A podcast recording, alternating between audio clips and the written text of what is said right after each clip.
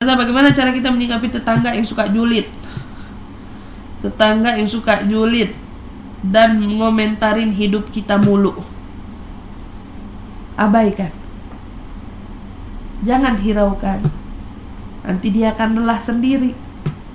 Akan lebih baik yang julid. Yang ngomentarin hidup.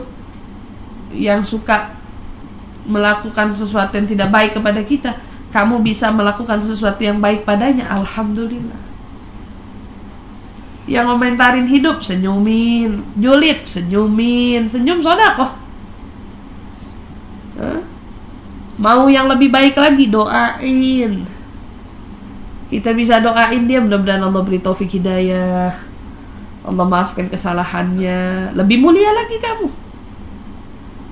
Jadi, orang yang julid, diabaikan disenyumin. Itu akan lebih baik. Membalasnya dengan perlakuan yang baik bukan dengan perlakuan yang sama atau yang lebih buruk. Naudzubillah